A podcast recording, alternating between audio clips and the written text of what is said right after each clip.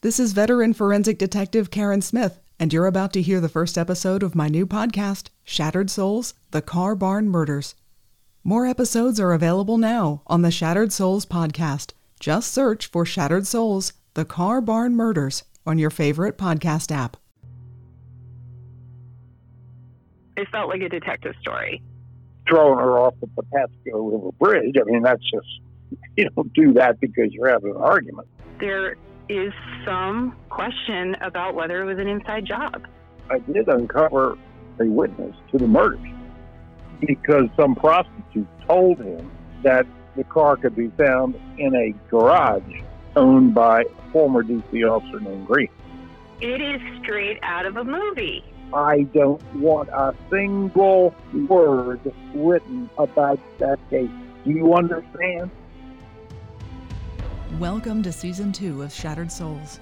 I'm your host, Karen Smith. This podcast contains graphic language and is not suitable for children. There's a possibility it could be solved one day.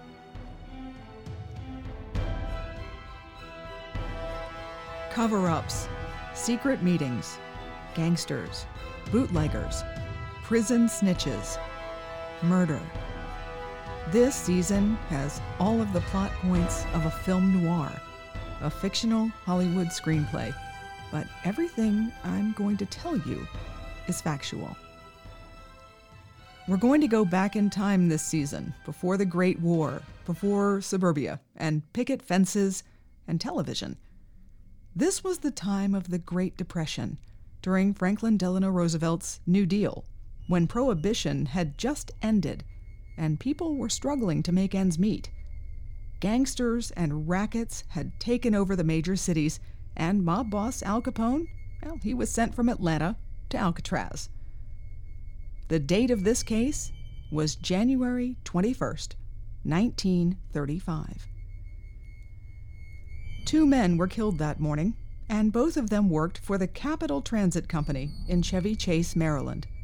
James Mitchell was an accounting clerk and had been employed there for nearly 40 years. Lawrence Emory Smith, he went by Emory, worked as a mechanic and a watchman for 15 years. The case quickly became known as the Car Barn Murders. It's the oldest cold case in Montgomery County, Maryland. Both of their lives would end tragically on the same day, but in separate locations, which was a conundrum for the detectives in charge. For the better part of 86 years, this case file has sat on a shelf in a basement collecting dust. There were some follow ups over the years, some new revelations, but it remains unsolved. And that's where I come into the story. This wasn't a random case that I chose to investigate. This case came to me because Lawrence Emory Smith was my great great uncle. Learning that your own family member was the victim of a horrendous murder, no matter how far removed that person is personally from you, it's a punch in the gut. And you add to that fact that the case is still unsolved, and you personally have the knowledge and experience to try to solve it, well, it becomes compulsory. But there's a lot more to that story. For me, this saga started over 20 years ago, right after I became a cop. I was on a visit to see my parents in Maryland, and my father and I were talking in the garage one morning after we shoveled the overnight snow from the driveway. It was really quiet, and there was a lull in the conversation. Dad walked over to the mini fridge and he popped open a soda, and he smiled at me, and I asked him what he was thinking about. I could see the gears turning with that squinty eyed look that all of the Smiths get when we think too much. Now, Dad wasn't what I would call a practical joker, but he did enjoy throwing a zinger out every now and then to get a reaction, and I would consider what he was about to tell me his crowning achievement. He sat down and offhandedly mentioned Uncle Emory and told me that his own father, my grandfather, had been named as a suspect on the same day as the murders. I could feel the blood drain from my face, and I just stared at him. He nodded, and then he took a sip of his Dr. Pepper, and he told me what he knew about it. Then he gave me a little wink and a nod that maybe I should look into the file. Now, every family has secrets, but this was beyond the pale. I sat down with my coffee and I just looked at my dad. And he shook his head and he said that all of my older relatives knew about the case, but they never talked about it. I asked him what he wanted me to do. I was just a rookie cop. I didn't have the faintest clue about how to go about investigating a murder, let alone a case from 1935. And he shrugged, and he said there was probably nothing to do, but he just thought I should know the story. I laid in bed that night and thought about my grandfather, who had just passed away the year before. My grandfather, a suspect in a double murder? Now, this was too much. Of course, my grandfather didn't murder his own uncle and another man. It's absurd. But who did? And why was this case never solved? That conversation in the garage stayed in the back of my mind, and over the years, after I had a number of serious crime scenes under my belt, my dad and I would sit at the kitchen table and talk about it. It was my impression from him that all of the leads garnered by the detectives in 1935 went nowhere. I figured that the case file would be so dust covered and scant that anyone who might be inclined to look at it wouldn't have anything to work with, since all of the people would be long dead, and no court process would happen anyway.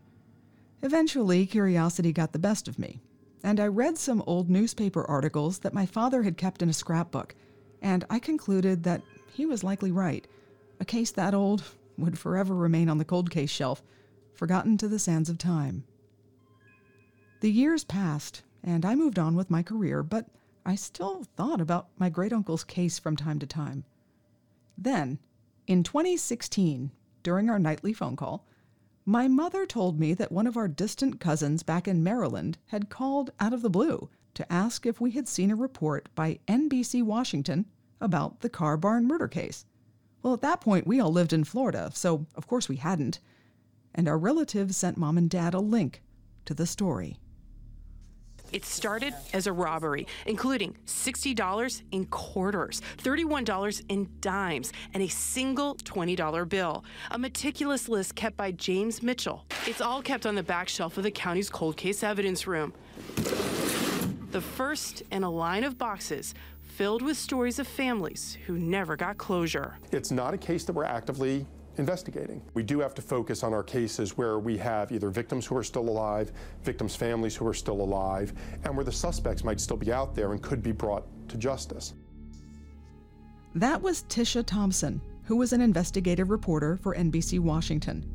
Dad and I talked the next day, and we were both surprised to see the amount of information inside of that case file. And I wanted to know more. So I contacted Tisha Thompson directly to tell her my family's story.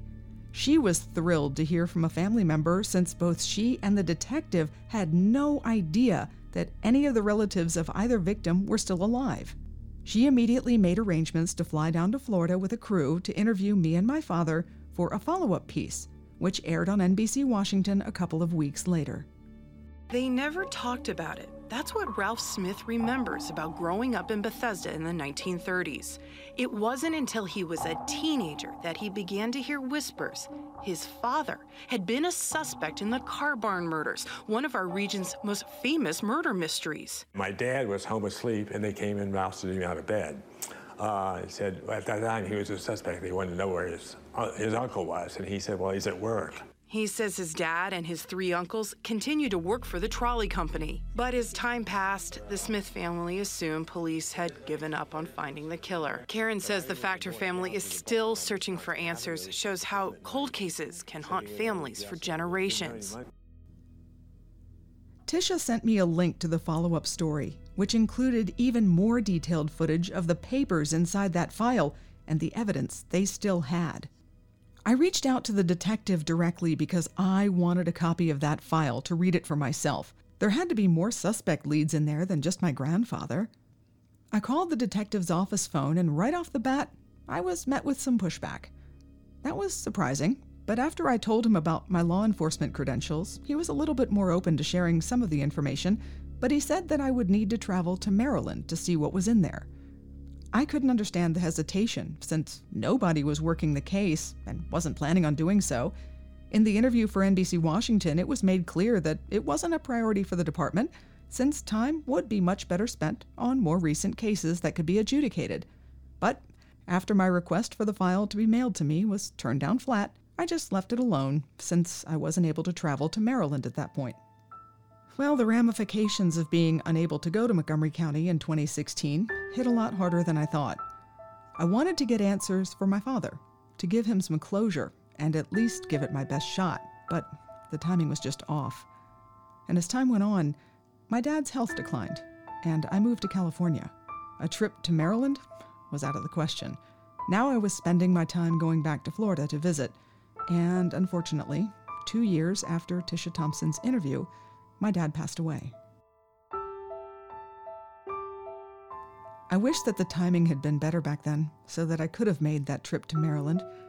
Maybe my dad would have had some answers before he died.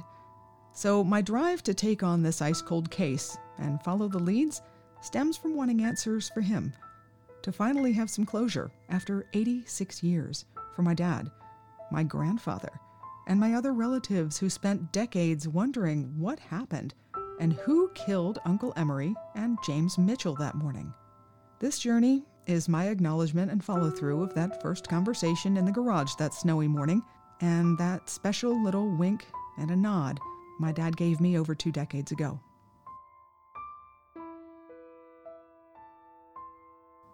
When I first started seriously considering this investigation for season two, the first thing I did was contact some of my relatives who I hadn't spoken to for years. And I quickly found out that curiosity about the murders extended down to the next generation. My first cousins once removed, as a genealogist would call it. These were the kids of my great aunts and uncles, the younger ones from my father's generation. And I told them that I was going to look into our great uncle's murder.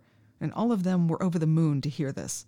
And it was right then that I realized just how powerfully this case had affected my entire family for three generations. My great aunts and uncles talked to their kids about Uncle Emory and handed down newspaper clippings in books and photographs of extended family members I never even knew existed. They were always haunted by it, by the fact that these murderers were never caught and brought to justice. Was it someone they knew? Would the names in the case file ring a bell for one of them? Well, the Smith family was a very quiet and unassuming bunch of people, certainly not the type to push the police for updates. I'm an exception to that rule. And nobody ever dug too deeply. The family rumors just sufficed, but the case never faded completely from their minds. In June of 2020, I started the process of getting the case file, and I wasn't going to travel across the country to see it. I submitted a Freedom of Information Act request to the Montgomery County Police Department, and after four long months of phone calls, follow up emails, and letters, I finally got a thick manila folder in the mail. I tore open the envelope and sorted through the copies, which were haphazard and completely disorganized.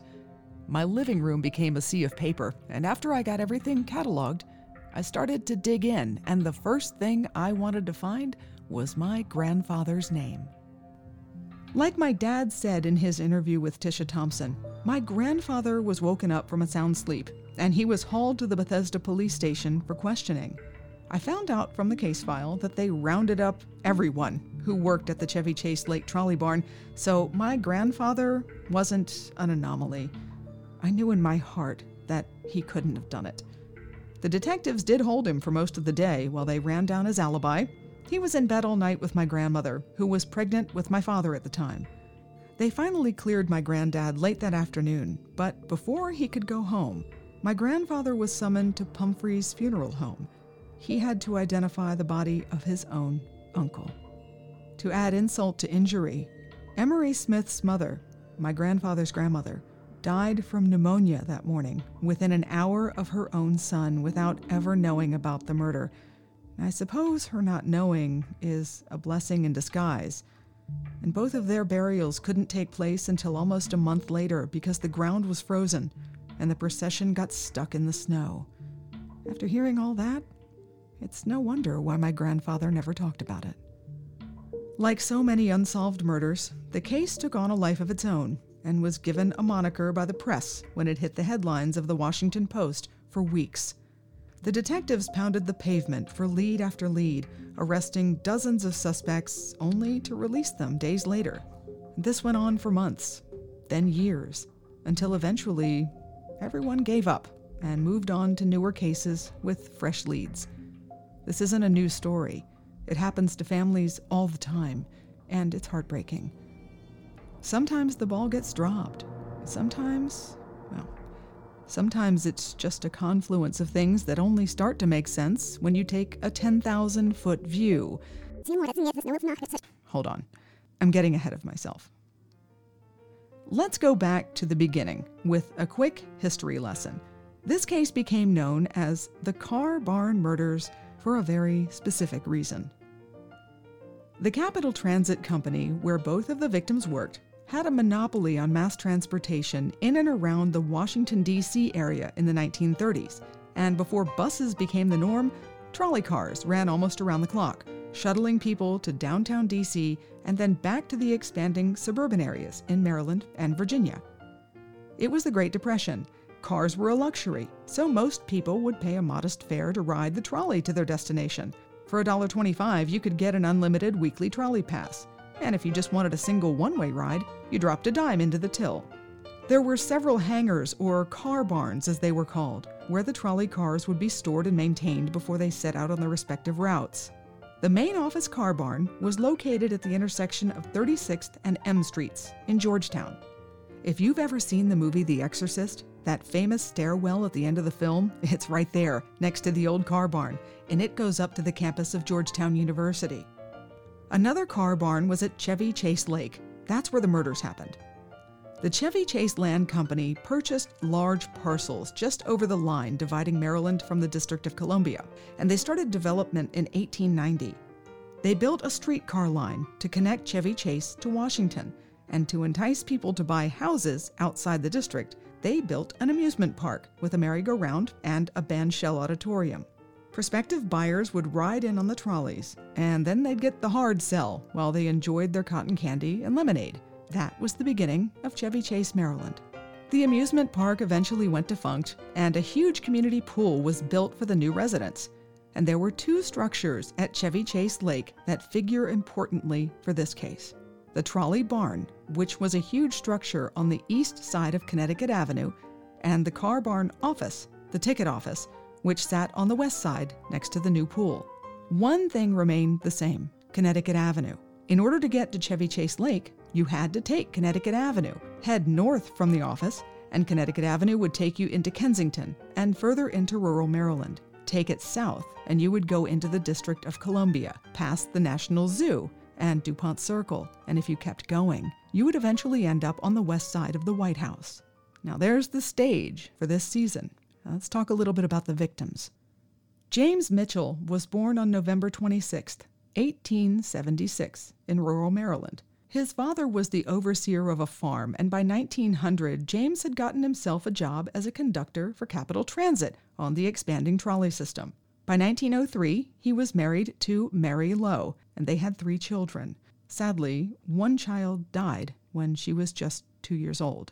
In 1920, James and Mary were living in a modest two story row house in southeast D.C., just south of Lincoln Park, which is a little more than a stone's throw from where the now defunct RFK Stadium sits. By 1930, they purchased a home just across the Potomac River in Anacostia, Maryland. They were doing well, despite the Depression, and James Mitchell had moved his way up from conductor to clerk and then became the receiver and accountant for all of the cash receipts taken during the week from each of the 24 trolleys at the Chevy Chase Lake barn. James Mitchell was a tall man, slim, with blue eyes and thick graying hair. He liked to roll up his shirt sleeves and hold them in place above his elbows with a rubber band, reminiscent of an old barkeep. He had made a good living for his small family, and he was a dedicated worker for Capital Transit. His friends all said that he was responsible, diligent, and exacting with his accounting. Lawrence Emory Smith was born on April 4, 1893, and he also grew up on a farm in rural Maryland. He was the youngest of 12 children, and one of his brothers was my great grandfather. After working on the family farm during his teen years, Emory went to work at Union Bridge, Maryland, in the limestone quarry, and he married his first wife, Myrtle. A few years later, Emory left the quarry and went to work at Capital Transit as a full time mechanic and a part time watchman. He and Myrtle got divorced, and he married his second wife, Edith, and adopted her two daughters, Alice and Helen. They purchased a brick two story in Bethesda, Maryland, which was just a hop, skip, and a jump away from the Chevy Chase Lake car barn. Emory was a short man. He was chunky, with gray eyes and light brown hair. Like most men in my family, he was one of few words, but he was excellent at working with his hands in a mechanical job, and he could fix just about anything. He had very little formal education, and the 1930 census indicated that he was illiterate. He couldn't read and write and the childish signature on his World War I draft card is indicative of that. But this was a different time. It was common for rural farm family members to leave school at a young age to help tend the animals in the land. As I mentioned, Emory's mother had been bedridden with pneumonia for a couple of weeks. On Sunday, January 20th, he went to visit her, knowing that it might be the last time he ever saw his mother. And he kissed her goodbye and told the others at her bedside that he would be back the following weekend. But that never happened.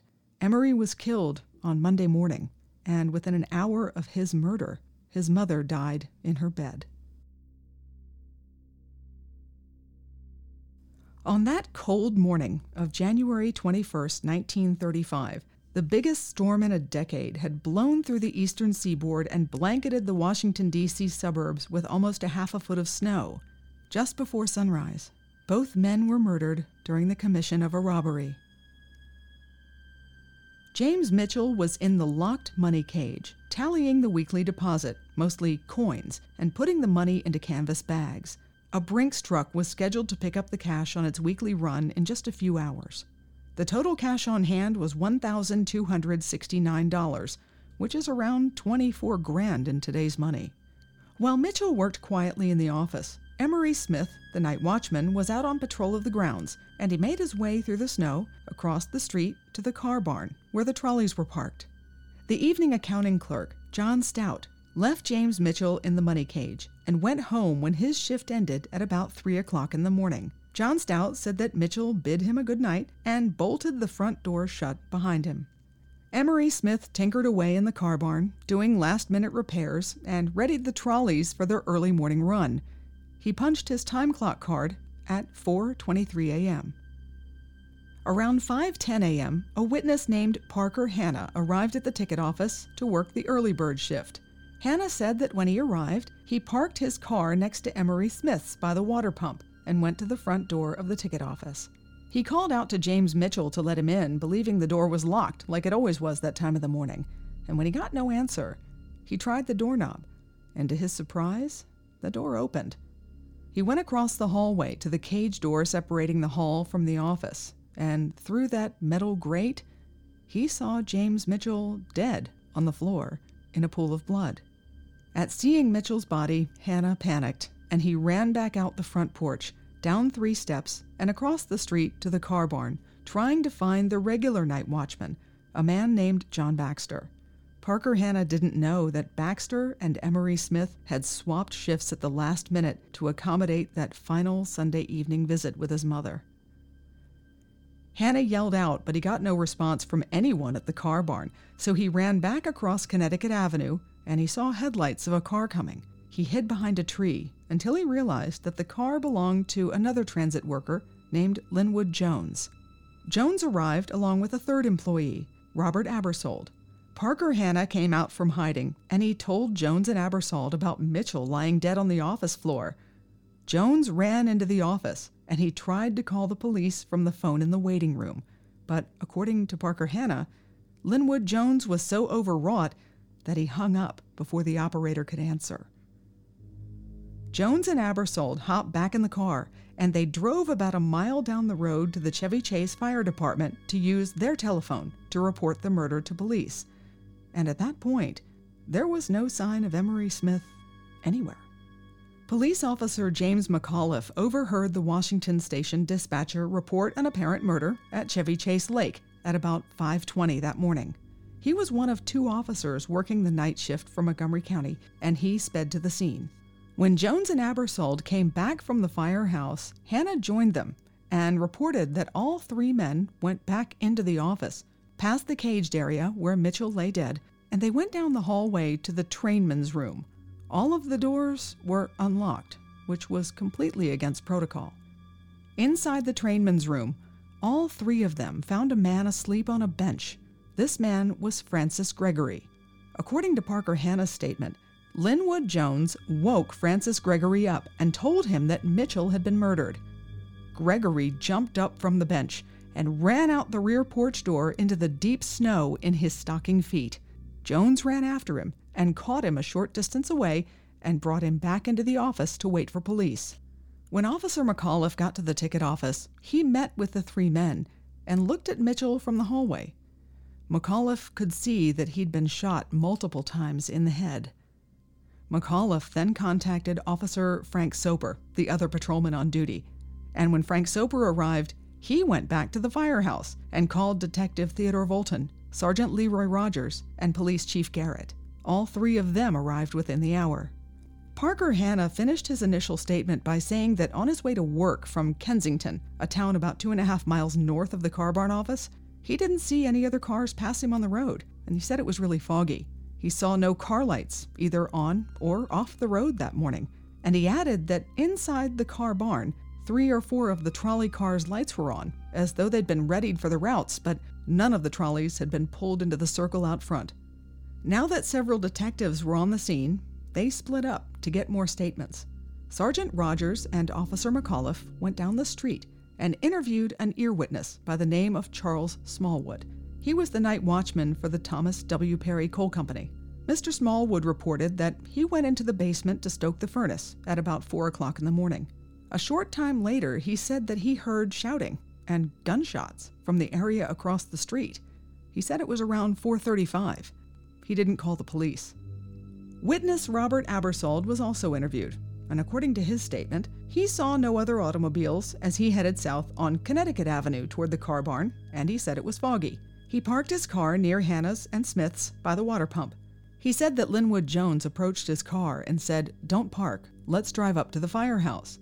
Abersold asked Jones what happened, and Jones said, Somebody got held up in there. And he asked Jones if the man was dead, and Jones replied, Yeah, he's dead. He said that Jones got into his car, and they drove to the fire station. Robert Abersold said that when he got back to the car barn office, he went inside alone and saw Mitchell's body through the wire door. And while he was standing there, another trolley motorman by the name of Brooks came into the room and stood with him looking at Mitchell. Abersold said that he went down the hallway to the trainman's room, leaving Brooks standing in the hallway by himself. In the trainman's room, he turned to his right and opened the door leading to the locker room. It was unlocked. When he came out of the locker room, he spotted Francis Gregory sleeping on a bench underneath a ladder. And Abersold noted that the bench was really near the wall that separated the trainman's room from the office where Mitchell was. Abersold said he didn't pay too much attention to Francis Gregory and instead went out the rear door of the office, which led to a porch where the empty money bags were stored. That door was also unlocked. He came back into the trainman's room to find all of the others standing there. Abersold said that Brooks yelled at Francis Gregory, saying, How can you sleep like that? Look what happened out there. Abersold said that Francis Gregory made no comment, but instead got up, went out into the hallway, looked into the room where Mitchell was, and came back into the trainman's room and said, Oh my gosh. Two eyewitnesses gave completely different accounts about the movements of Francis Gregory after a horrible murder involving multiple gunshots in an adjacent room. Did he run out into the snow or didn't he? Did he really sleep through the whole crime? As the interviews continued, Detective Theodore Volton and Sergeant Leroy Rogers took the lead from their initial report, quote, it was found that upon arrival, the door to the cashier's cage was locked, and on the floor, on his back, lying in a large pool of blood, was a man, height 5 foot 11, hair gray, no coat. No one had entered the room since the discovery of the body. Unquote. Nobody had located Emory Smith, and there was no sign of him anywhere at the car barn across the street. His car was parked next to the water pump, just like everyone said. The engine was cold, and Smith's 45 caliber handgun was in the glove compartment. His overcoat and his hat were on the seat. A missing persons search was initiated by the Chevy Chase Fire Department. They fanned out and searched the surrounding woods for my great uncle, and after several hours, they hadn't found him, and nobody had heard from him. The detectives worked the scene, gathering clues from inside and outside the ticket office. Information was coming in full bore, and they wrote down notes in pencil as fast as they could in order to keep some semblance of who said what, who saw what at what time, and they began assembling an extended investigation. Detectives from the Washington, D.C. and Baltimore police departments were requested by Chief Garrett to assist, since they had a lot more resources and experience with murder investigations.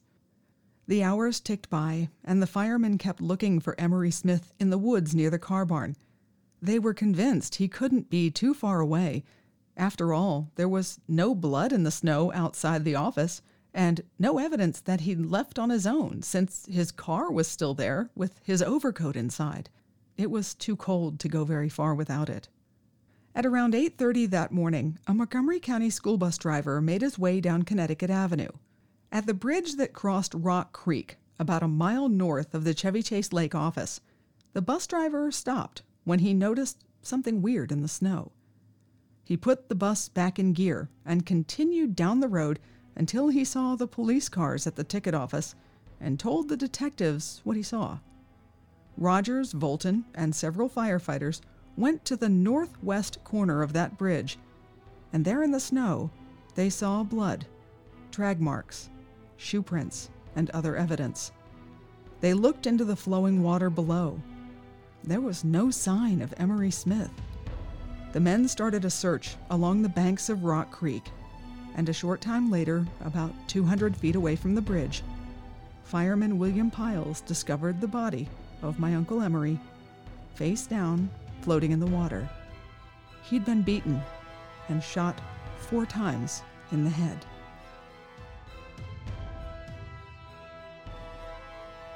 Opening music by Sam Johnson at samjohnsonlive.com. Underscore music by Kevin MacLeod at incompetech.com. Shattered Souls is produced by Karen Smith and Angel Heart Productions in partnership with Red Seat Ventures.